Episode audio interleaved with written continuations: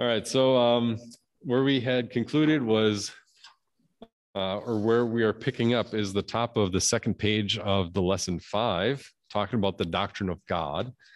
Um, unless there were any questions lingering about the Trinity and the use of the word Trinity and um, and what do we learn about the Trinity from the Bible. Um, but the basic idea there is that the Trinity is is something that is um, it's referred to multiple times in the Bible, and it's the only way to explain explain God. And what you really see is that each person of the Trinity, Father, Son, and Holy Spirit, is called God, um, is given you know names of God, is has attributes that only God has, does things that only God does, and is given the same sort of praise, glory, and honor that only God is um, allowed and so the the only logical conclusion is that they must be three persons of of one triune god um, as opposed to some other ranking that says you know there's there's like the top god and then these other two that are like demigods or something like that. Um, the other one that you still find you know spooking around um, this was actually a church fairmont fairmont minnesota uh, town of 10000 um, 667 after we had our second child, 10,667. Um, and it had 13 churches and another like four different, you know, Christian ministries of some sort. And, um, and then this one carpenter was sent to the town because the church body still owned a building in town and he was supposed to fix it up and sell it or something like that. And while he was there, apparently he felt the call of God to start a new church. Um, I think he just had indigestion from the Chinese restaurant, but but I talked with him, and um, I, I I I stand by that assessment. Um, but this church body was what they call the Oneness Pentecostals. Um, they aren't exceptionally popular, but they are still around. And so the Oneness Pentecostals um, basically say that there's only one God who wears three different masks at different times throughout history. And so, you know, there's the one God who revealed himself as a father um, during the time of the Old Testament. And then that God then put on the mask of the Son and revealed himself as the Son during the time of the New Testament.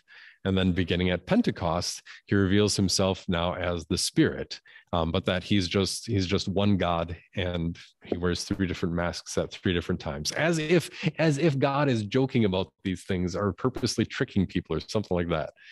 Um, and and where that comes down to and where creeds are helpful both as a statement of personal faith as well as a common confession of this is what we believe to say that uh, you need to be a Trinity believing person if you want to be a Christian. Like that's the line. If you deny the Trinity, you are denying Christianity because you are denying the one true God of the Bible. And you, anybody who faithfully holds to that belief, is forfeiting not just forgiveness but also eternal life. Um, so that's, I guess that's that's one the only anec- the only major anecdote that I've got about the uh, you know anti-Trinitarian groups. Um, the other groups, you know, every every group that does not confess the Trinity, we generally term them a cult. So the oneness Pentecostals are a cult. Um, so would be you know Muslim Islam is a cult. Um, Mormonism is a cult. Um, Jehovah's Witnesses are are a cult, as an example. Yeah.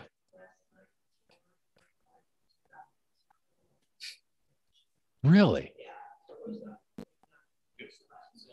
Really? That was not on the Drudge Report today. wow. That is that is I, I'm trying to pick my jaw up off the floor. That is I'm speechless. That never happens. Wow. So, yeah, that's interesting that uh, that the Mormons have have accepted same sex marriage as an official doctrine of their church, which which isn't a problem because, um, you know, in in one sense for them, because whatever the living prophet says is true that he has received as a vision, then they just receive that as truth, um, which is also one of the hallmarks of a cult. that you've got somebody who can change doctrine to to their particular wants or desires or needs at the time. Yeah, very very similar. Uh huh. Yeah, we'll we'll talk about um, the Roman Catholic Church in a in a slightly different slightly different context. In that, yes, they they bind consciences in an unscriptural way, and they they definitely teach something that is against Scripture. Um, but at the same time, they are they still confess the Trinity, and in a way, you know, they are still a means of grace church body, which in in some ways we have more in common with them than with like the the Baptists or the uh, the Presbyterians who are not a means of grace church body. Um, just that in the in the Roman Catholic Church, the means of grace is the priest. So that all the sacraments have to be done by the priest, the confessing is done to the priest, that the priest is the one who doles out the tokens of grace to forgive your sin. Um, but yeah, that the issue of of the Pope, you know, adjusting or I, I, think it's more so um, updating official doctrine to match what people have already believed for hundred or two hundred years or so. Yeah.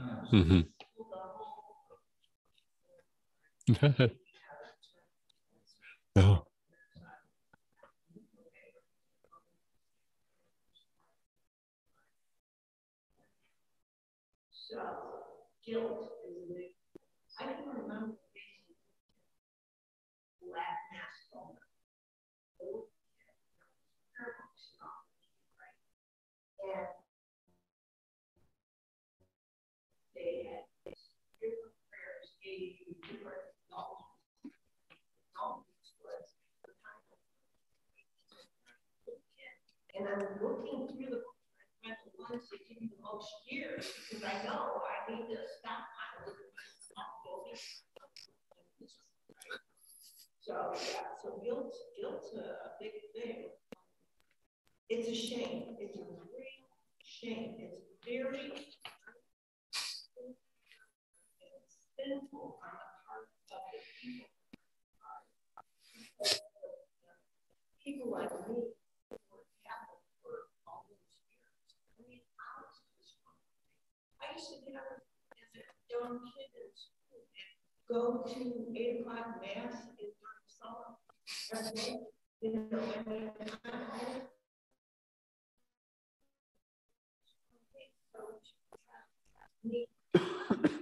to have them teach more instead of teaching salvation and hope and joy and, and all that teaching all this guilt from it, you're scared to everything mm-hmm. Totally. Yeah, I know. Almost almost like you've had a very similar experience. Yeah.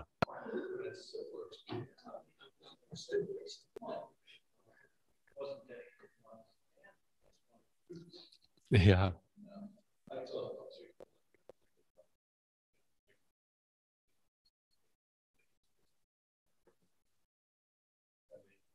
Once another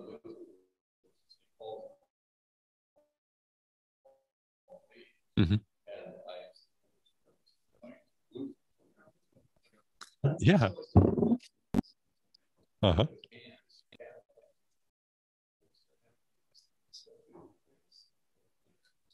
Definitely. Yeah, the um the the the Lutheran church is, you know, taxpayer subsidized, I think, in Germany. Mm-hmm. Yep. And um and that's where our the church body that we're affiliated with, or there's the ELFK, the Evangelical Lutheran Free Church. Um, in that we are not we don't we don't accept money from the government and we are you know free from a lot of their own regulations as well yeah so i i, I did invite their uh the pastor there at st paul to to come to our church sometime but um, that was a few years ago. I don't know if he's still there. Um, well, tell them we have a church. oh, good. That's wonderful. Usually, usually I can get I can somebody if I tell them we'll get out, out to Bob Evans or Panera after. Like that's that's the hook. Or the the um not to be too far off topic, like the American hibachi known as Waffle House.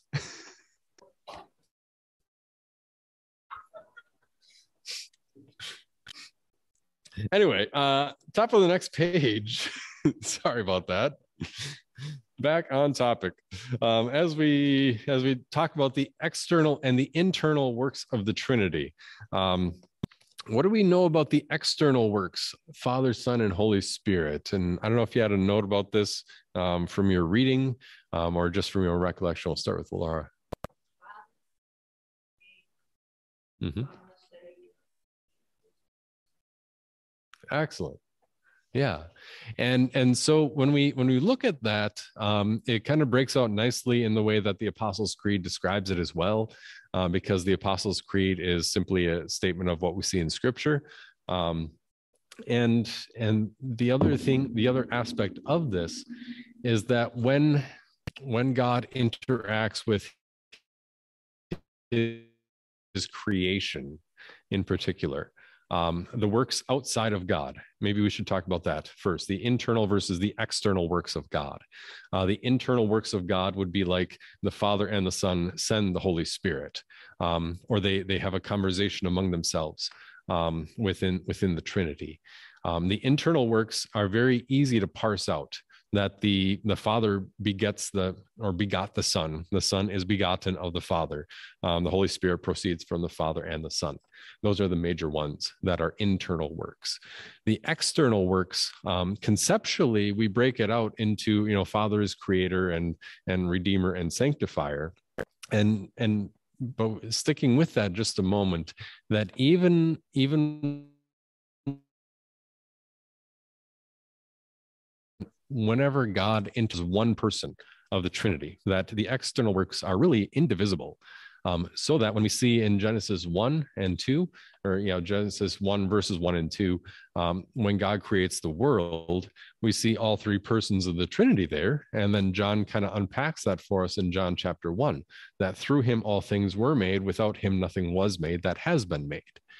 Um, and so I think conceptually it's very helpful to think of the different roles where maybe one or another person of the Trinity takes takes a more visible role or more a more leading role, um, but at the same time recognizing that when God is acting upon His creation, that the works of of God are really indivisible um, except when we get to the work of Jesus as our Redeemer, because only the Son became incarnate. That the Father did not become incarnate, the Holy Spirit did not become incarnate, but the Son of God did. Um, and so, but even that, you know, when we when we hear about that, when the angel announced it to um to Mary in Luke chapter one, and Mary's like, Mary asks, uh, "Okay, cool, I'm going to be a mom, but how is this going to be? Um, and angel Gabriel says that the power of the Most High will come upon you, and the Holy, then the Holy Spirit will, or the Holy Spirit will come upon you, and the power of the Most High will overshadow you. Um, and so the one to be born will be called the Son of God. Well, even there, you see all three persons of the Trinity um, operating or working in the incarnation of the Son of God um, the power of the Most High overshadowing you, and the Holy Spirit, you know, power of the Spirit coming upon you um, in the incarnation of the Son of God. Um, so, but then, you know, when we get to the specific works of redemption, that it is it is helpful to keep in mind because there are a few errors that we get into when we talk about the Trinity and in later chapters um, about people confusing the the persons of the Trinity during you know different events in Jesus' life. Um, and so the, the main thing that we see is that you know the the primary work of the Father, Creator, um, primary work of the the Son is Redeemer. Uh, primary work of the Holy Spirit is sanctifier, while at the same time recognizing, apart from the work of Jesus as our Savior, that the works of the the Godhead as He acts upon His creation are truly indivisible. Yeah.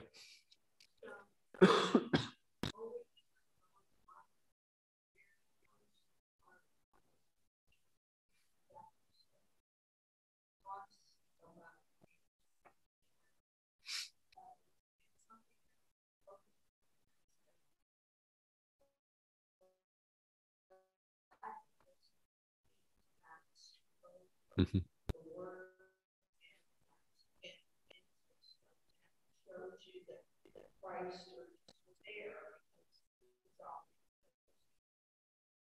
Exactly.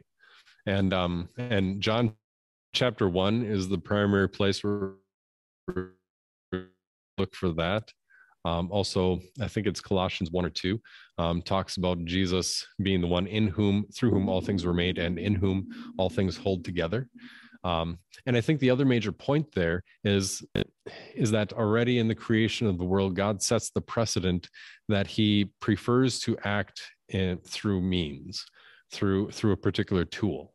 Um, that God doesn't pre doesn't choose to act without a tool of some sort and that you know the principle that we that is you know fleshed out through the rest of the scripture that we see is that god is a means of grace god that sure he can he could act without without a particular means. He could just think it and it would happen um, but that he chooses to act through means um, all the way from you know when we're talking about the creation of the world um, to you know the incarnation of of the son of god well he is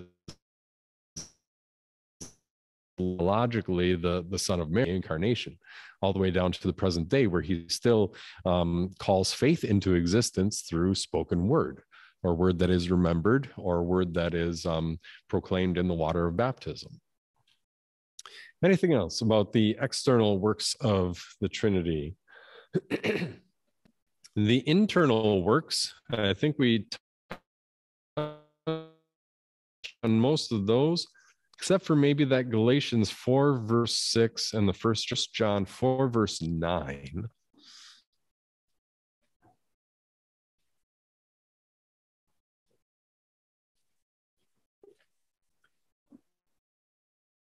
So you're thinking end of the New Testament. I always like to at least buy time for the you know, catechism kids. Matthew, Mark, Luke, John, Acts, Romans, First and Second Corinthians, Galatians, Ephesians, Philippians, Colossians, First and Second Thessalonians, First and Second Timothy, Titus, Philemon, Hebrews, James, one, two Peter, one, two, three John, Jude, Revelation. So the easiest way to find First John would be go to the book of Revelation, and then it's like three or four pages before that. I tell you the hint, the hint after after we run through the entire list of New Testament books. This will be uh, uh, 1 John 4, 4, verse 9.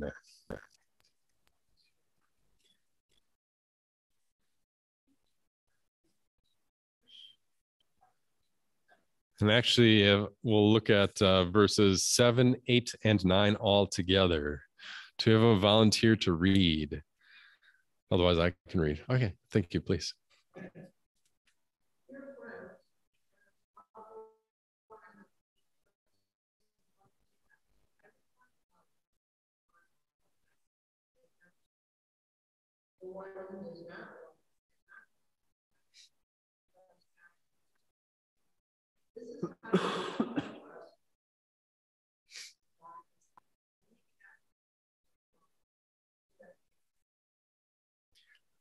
Excellent. Thank you. Um, so talking about internal works, the what is the internal work that we see here? Um, there are one, or you might even say two, internal works of the Trinity from within the Trinity.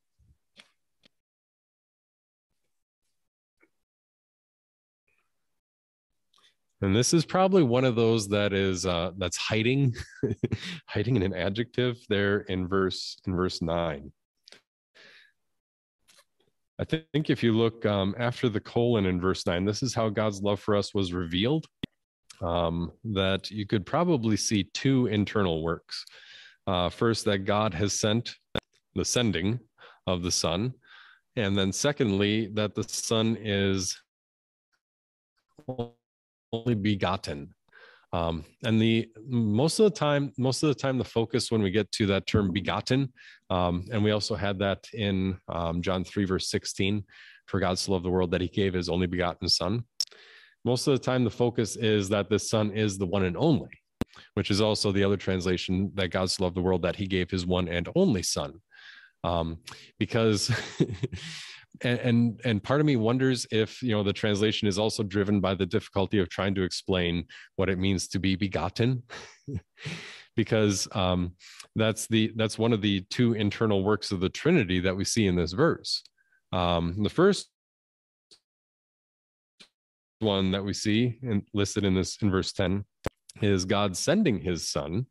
And then the second one is john basically saying oh yeah this son is the only begotten son um, and so the, the sending of his son is the father, you know, speaking to the son and um, and the son, you know, agreeing and saying, according to your will, I will go. Um, that that is that's that's a major major point. Um, the begottenness of of the son that the father has begotten the son, the son is begotten of the father, um, and that this is an eternal thing the the difficulty in explaining the what what they call the eternal generation of the son. If you want the big like five dollar word tonight would be the eternal generation of the son that the son is eternally begotten of the father is the phrase that we most often use. Um, and so you know sometimes we try to understand this by analogy um, as if to say, you know, there was a time when your parents did not have you, when they maybe didn't know each other, and then you know maybe they were together for a while before before you were born. There was a time when you were begotten, um, and then that's typically traced by your birthday. Um, and so there's a time on a timeline when humans were begotten, um, that you know when they were, and then when they were born. When we talk about the Son being eternally begotten of the Father, we're not talking about a starting point on a timeline because he has no beginning and no end. That as one of the three persons of the Trinity, the Son of God is absolutely eternal, without beginning and without end. And so the eternally begottenness of the Son um, has to mean, I mean, the the easiest way that I understand it, at least, is that it refers primarily to the relationship of the Father and the Son in that the father calls the son his son and the son refers to god as his father even during his ministry that jesus says you know about the healing on the sabbath day that my father is at work on this day and so i must be at work also. Um, that if the father if the son is eternally begotten of the father as we confess in the creed um, then that refers to the specific relationship of father and son um, and that that is the re- the way that the relationship has always been described. And you know that goes along with god's chosen pronouns for himself that god is a he. Um, even though even though god is a spirit he has revealed himself using you know this masculine terminology um, of he him and um, and also father and son as the relationship of the first two persons of the trinity questions. So, like, there's a gigantic book about that that's like 400 pages long about what is the eternal eternal generation of the son. Um, I think I've got a few other books on my list before I get to that one, and uh, I'll let you know if I ever do. but it's fascinating. I mean, once you get into it. Um, so there in verse um, John four verse ten, this is love not that we love God, but or verse nine, uh, that God has sent has sent his only begotten son, and then the fact that the son is the only begotten, talking about um, two specific internal works of the Trinity in that verse. Any other questions?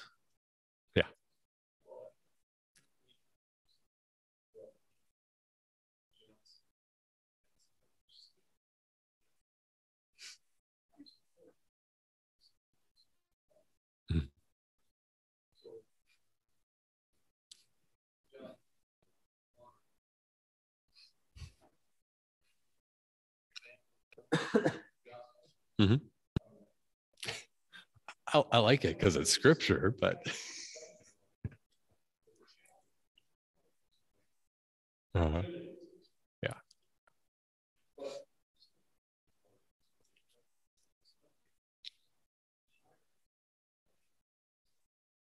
Mm-hmm. Mm-hmm.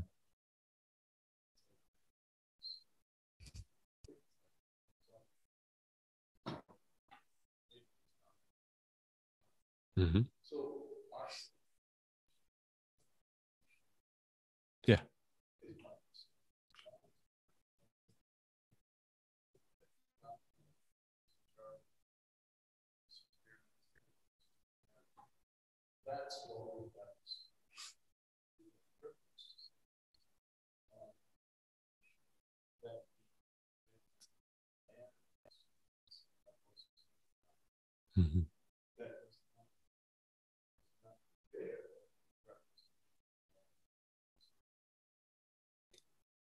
And I, I would I would nuance that just a just a little bit. Um, I think the easiest way when you know John 8, Jesus says, If you have seen me, you have seen the Father, or before Abraham was, I am. Um, and then the Jews picked up stones to stone him. And then here, um, no one has ever seen God. Um, I think the easiest way to understand this verse, especially in the context of, um, duh, they walked with God for three years in his ministry, is to say that when John is saying nobody has ever seen God, that nobody has ever seen God in all of his his full and unveiled glory. Um, so that even during even during his ministry on earth, Jesus, for the most part, veiled um, or concealed his glory, um, so that because otherwise people would not be able to stand in his presence at all. And I think um, part of the part of the difficulty is um, you know specific purpose of the Gospel of John versus especially First John, um, where the Gospel of John you know he is establishing and re- reiterating the fact that this Jesus is the same true God who was at the very beginning. And here in First John, he is especially dealing with um, a heresy that that says God doesn't have a body, and that um,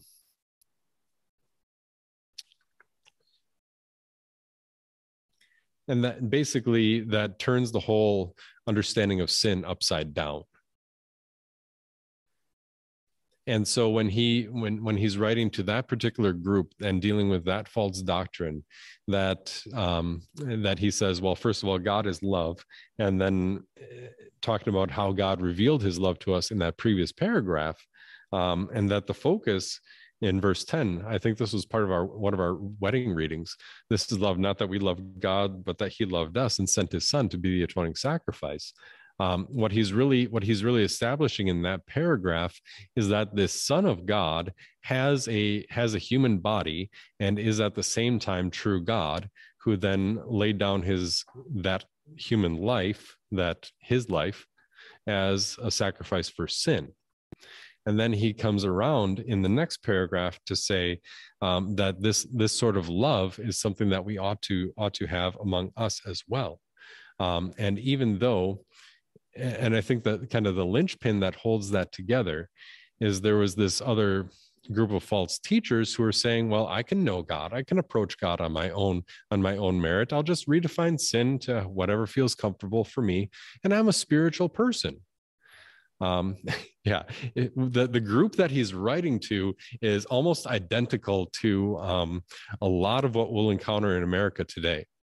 And there's a fantastic book that was actually written by um, the missouri synod pastor who serves the university of toledo. And um, fantastic book. I've got a copy of it too and where he talks about how our world today is just a reiteration of this I'm spiritual, not religious. I'll just approach God on my own terms with my own understanding of sin, and it's not a big deal. Don't worry about it.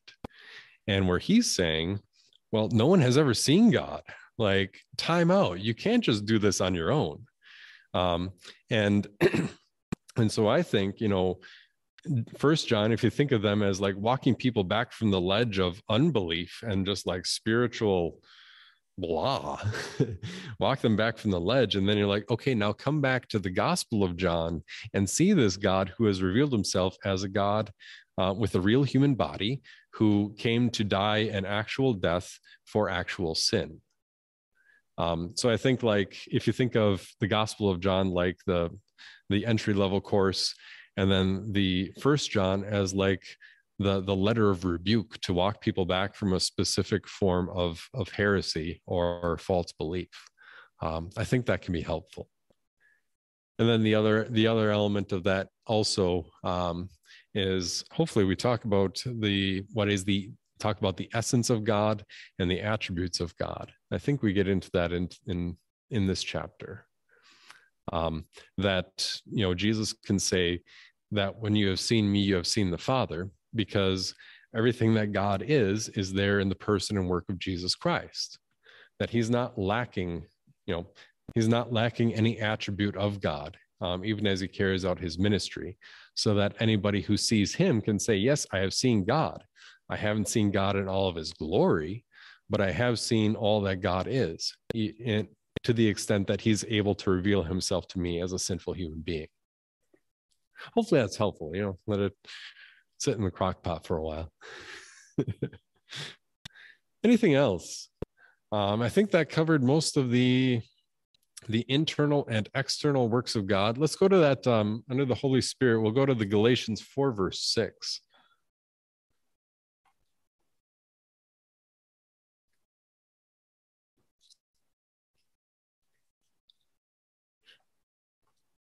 I wouldn't be surprised if like the book of Galatians were the center of the New Testament. I haven't I haven't looked at it and done any counting to be sure. Actually, it's probably a little bit past halfway through the New Testament. All right, Galatians 4, verse 6.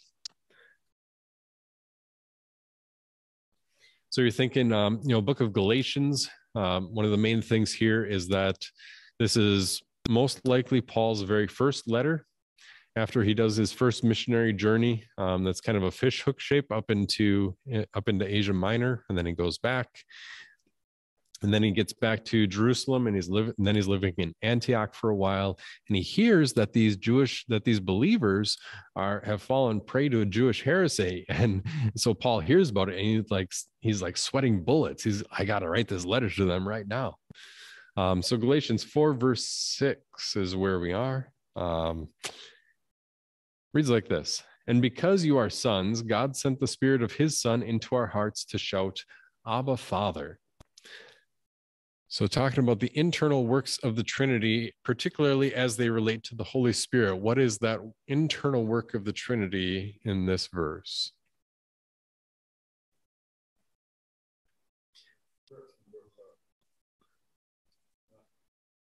Yeah, uh, a little bit before that. So you think of external works where God is acting upon his creation, um, and internal works where God is not. So the internal works are primarily talking about um, the you know discussions or the the actions from with the the three persons of the Trinity with each other. Yeah. Yeah, that, that God sent the spirit of his son into our hearts to say, Abba, Father. Um, so the the sending part that God sent um, is the internal work, and then the fact that this this spirit um, comes to a human heart and then creates that faith to be able to say, you know, Father, um, is is the external work, where you know the Holy Spirit is the the primary one um, who does the converting, although the other two persons of the Trinity are still obviously in view. I think that that probably touches a little bit um, on what we talked about last time that the Holy Spirit proceeds from the Father and the Son, um, where most of the, uh, the the seat of doctrine or where we where we look for that teaching is in John chapter 15 and 16. But I think this would also would also back that up. Any other questions or comments about um, the internal works of God?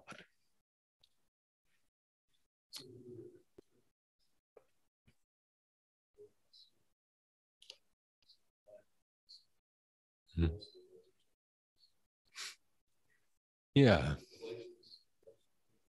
Mm-hmm. Mm-hmm. Mm-hmm. Yeah.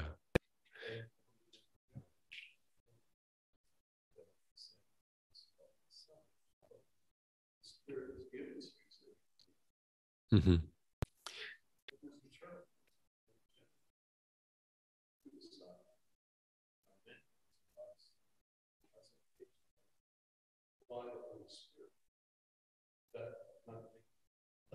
Mm-hmm.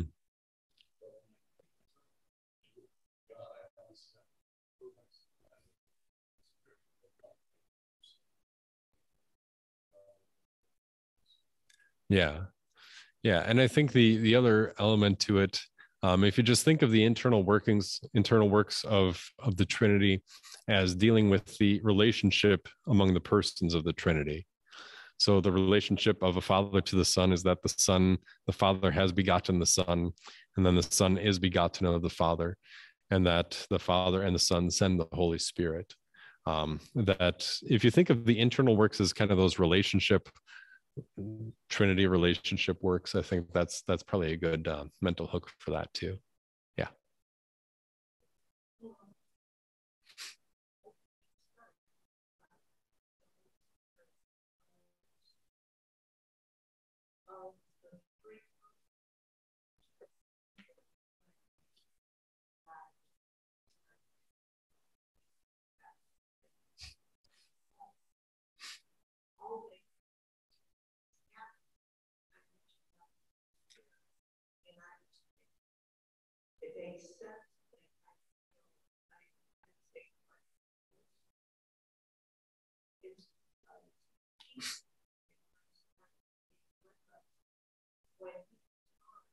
Mm-hmm. He's been with all longer than for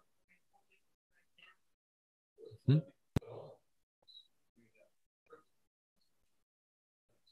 Mm-hmm.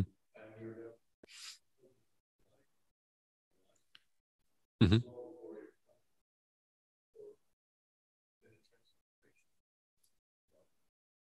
Never got that. So I think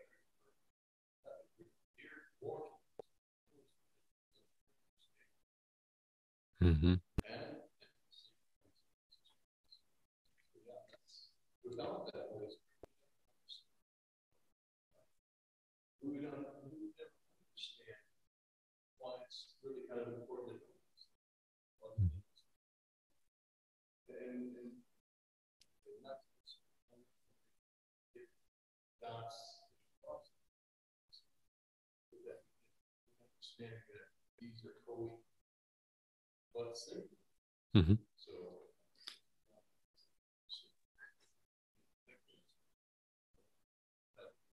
Uh-huh. Yeah. Yeah. And I think, I think kind of together with that, that, um, that the work of the Holy Spirit is to bring, to bring Christ to our lives. Um, and that is that, that he is the one who is tasked with, um, creating faith in that, and that he is the one who is sent by the father and the son.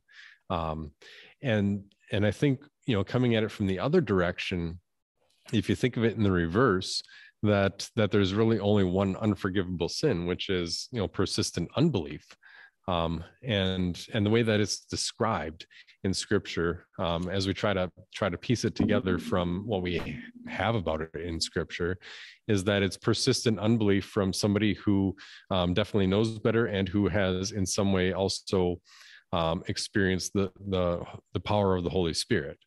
Um, and so the the only example that we can probably point to would be the Pharisees, who who see the the miracles that Jesus did and who um, heard what he taught, and who at the same time said, you know, it's by the devil that he drives drives out demons. Um, it's that persistent unbelief, despite a you know very well informed better knowledge to the contrary. And the reason that it's the unforgivable sin is because that persistent unbelief cuts off the only pathway to forgiveness. Like every every other sin you know people might say you know no matter how how minor or how horrible the sin may be um, people are like well you know i could never forgive somebody if they did that to to my family or whatever the case may be um, but really the, the those sins are forgivable because jesus died and paid for all sin and Jesus also died and paid for all the sins of the Pharisees. Um, but through their persistent unbelief against better knowledge, um, they they cut themselves off from any possibility of coming to faith and thus receiving receiving their forgiveness. And so, in that sense, um, that might be helpful as as the kind of the reverse way of looking at it. That if persistent, um, unrepentant unbelief is the unforgivable sin, then perhaps it does open our eyes to say, well, in the, the Father and Son sending the Holy Spirit, and the Holy Spirit brings us to Christ, um, and and that the Holy Spirit is talked about as this down payment of of an eternal home in heaven. That you know, and it is it is completely permissible to pray to any individual person of the Trinity. Um, and if somebody feels a particular affinity toward one or the other, okay. yeah.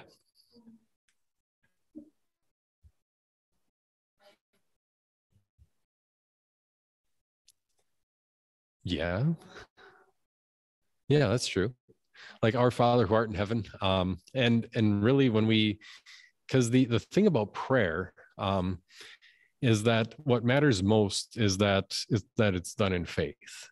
That uh that like that's the bottom line is that God shuts his ears to those who do not have faith. Um, and that Christian prayer is always in Jesus' name, even if you don't say in Jesus' name, amen.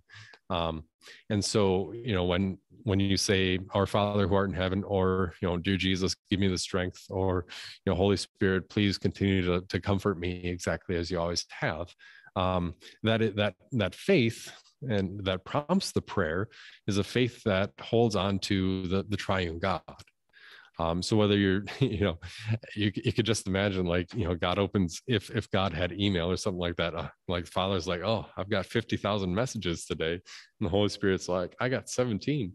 Um, it's not necessarily like that.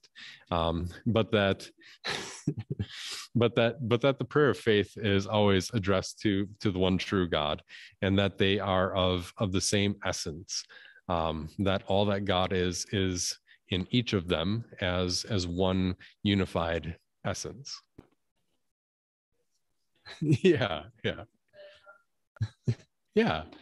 Yeah and however however they they discuss with one another or um, or choose to act um, because even even now like you think of it as as the works of the external works of god that jesus christ is described as um, the you know the lord of the church and at the end of Matthew, Jesus said, All authority in heaven and on earth has been given to me, um, speaking as both man and God um, in particular, because as God, he always had all authority in heaven and on earth. Um, so that Jesus rules his church through the kingdom of faith that he has created, but that faith is created by the sending of the Holy Spirit. Um, and so it, it's kind of that, that same idea that when we see God interacting with his creation, even in answering prayers, um, maybe Jesus does restrain, actively restrain the evil of this world as he governs human history. And he also, together with the Father, sends the Holy Spirit to create faith so that his church would be able to better resist the evil of the world and in that sense you know the prayer thy kingdom come is is answered with more depth than we ever you know thought possible when we had simply prayed that yeah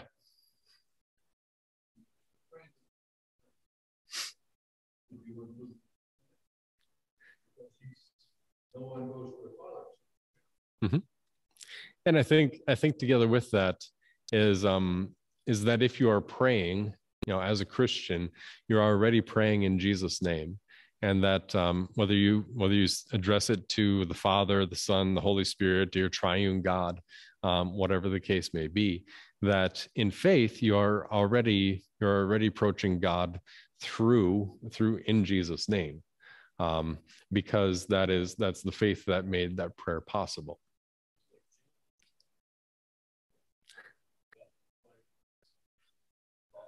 Uh-huh. We do that. Yeah. The Holy Spirit also is uh, is also used to Christ. Christ said, I would- Mhm. He's our intercessor. Yeah. Yeah.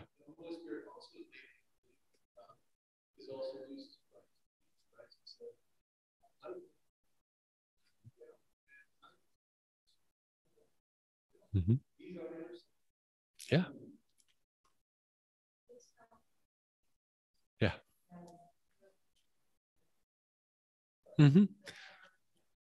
We know that.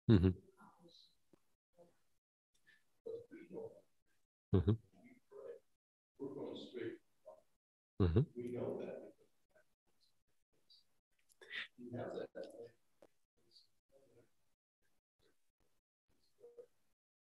hmm And and I think the it, it's you know we talked about the the reverse of the sin against the Holy Spirit and that know particular affinity that somebody might feel toward the Holy Spirit.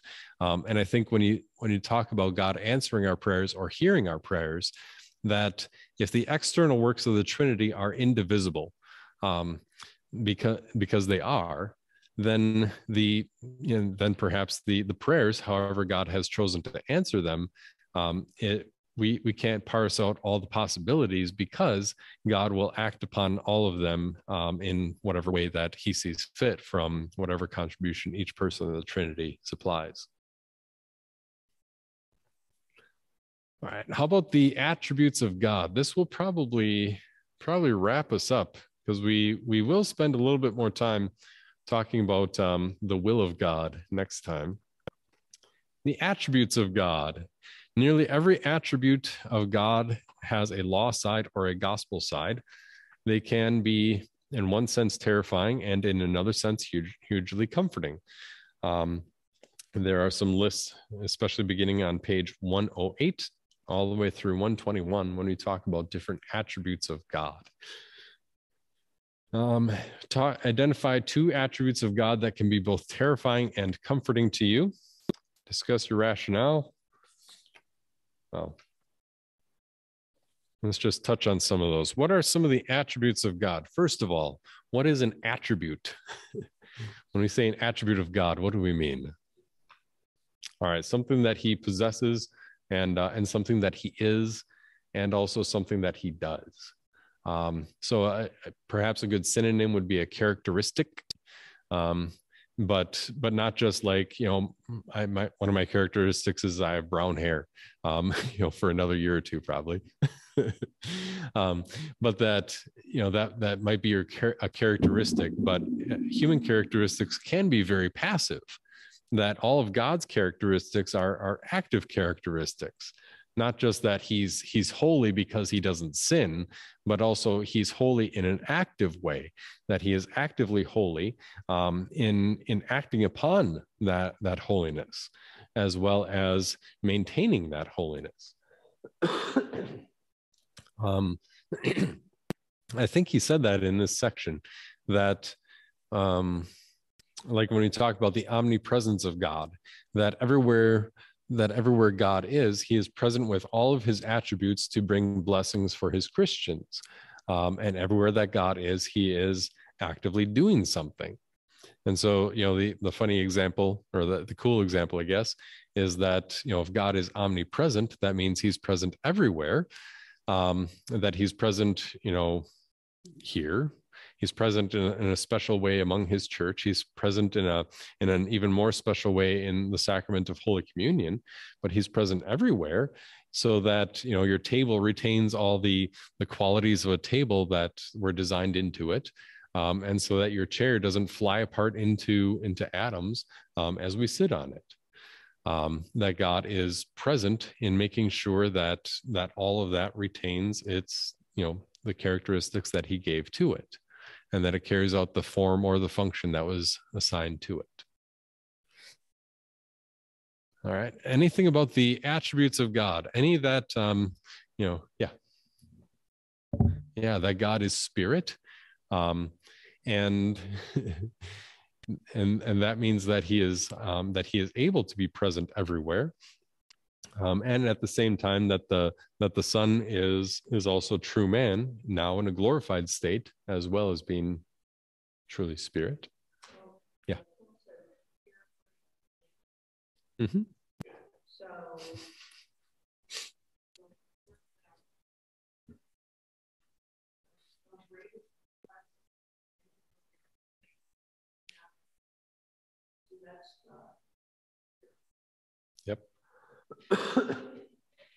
yeah, and the major the major thing about you know not that these attributes are in and of themselves terrifying, but um, but because of our sin, they are, and they are terrifying. Also, they remain terrifying to those who are outside of the faith.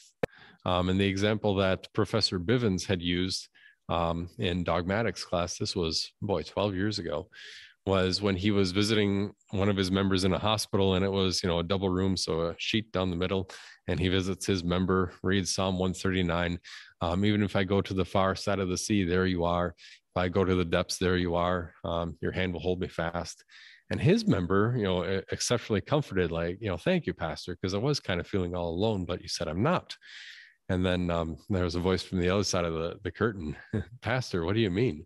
And he looks over, and uh, and this guy's like absolutely terrified, like in, in a sense, like I can't get away, um, because because that the man on the other side of the curtain hadn't had didn't know about forgiveness of sins through Jesus, and thus these these attributes of God, which in and of themselves are just you know an, a bare attribute of God, is neither terrifying, it's it's it's only glorious, but because of our sin, um, then it does become terrifying, and it can be terrifying. And if um, if that sin is not you know taken away, or there's no consciousness of forgiveness, then um, then it remains terrifying. But it really depends on your relationship to it. You know, um, or the other illustration that you, you might think of is, you know, standing at a train station. If you've ever done that, um, and you hear the train is coming, coming around the bend um, for the Johnny Cash fans. Um, if you hear the train is coming, you know it's it's a comforting thing if that train is going to take you to go visit some relatives that you haven't seen in a long time. But it's a terrifying thing if you're stuck on the tracks and you can't get off the tracks. Um, because it depends on your relationship to the train and where you stand in relation to that train. Um, if you're standing there, you know, with you know, when you talk about the attributes of God with this knowledge of forgiveness, then these attributes only serve to inspire awe and and love and adoration, um, and then can be applied with comfort and you know gospel comfort because it's cloaked in gospel truth. Um, but those same attributes uh, will be seen in all of their glory when Jesus returns, and there's going to be two reactions. Um, those who those who do have that relationship of forgiveness and, and faith, and those who do not. And it's going to be two totally different scenarios. Yeah.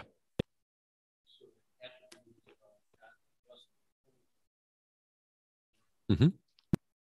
Yeah.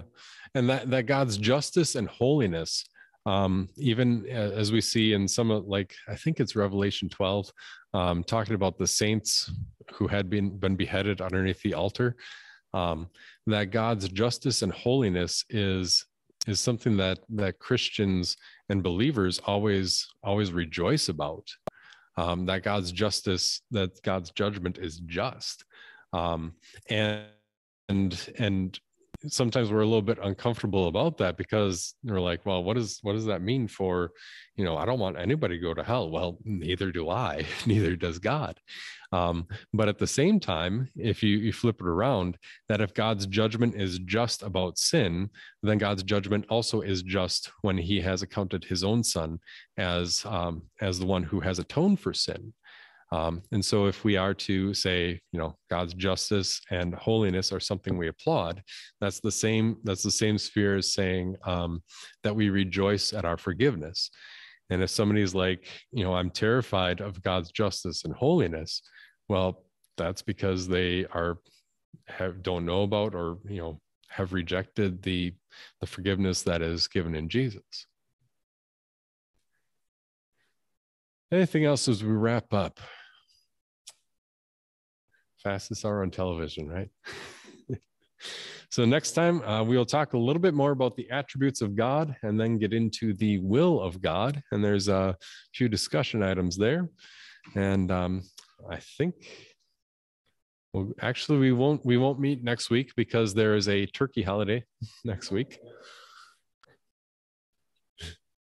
That was a uh, a cartoon where this um this turkey had gone to see like some some medium or spiritist, and the spiritist or medium, you know, fortune teller says, "I see you surrounded by family."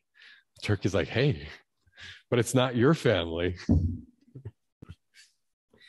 anyway, we'll, we'll close with prayer. Dear Lord, we thank you uh, for the relationship which you have created. We thank you for sending your spirit uh, to create faith. We thank you for giving your life and your righteousness for ours. Uh, we ask that you continue to keep us strong in this truth and um, continue to give us comfort in all that we continue to learn about you, both the works that you act upon creation as well as those that are above and beyond our understanding. Um, we thank you most of all for that promise of forgiveness and of your undying favor through our risen and ever living Lord, in whose name we pray. Amen. Thank you very much.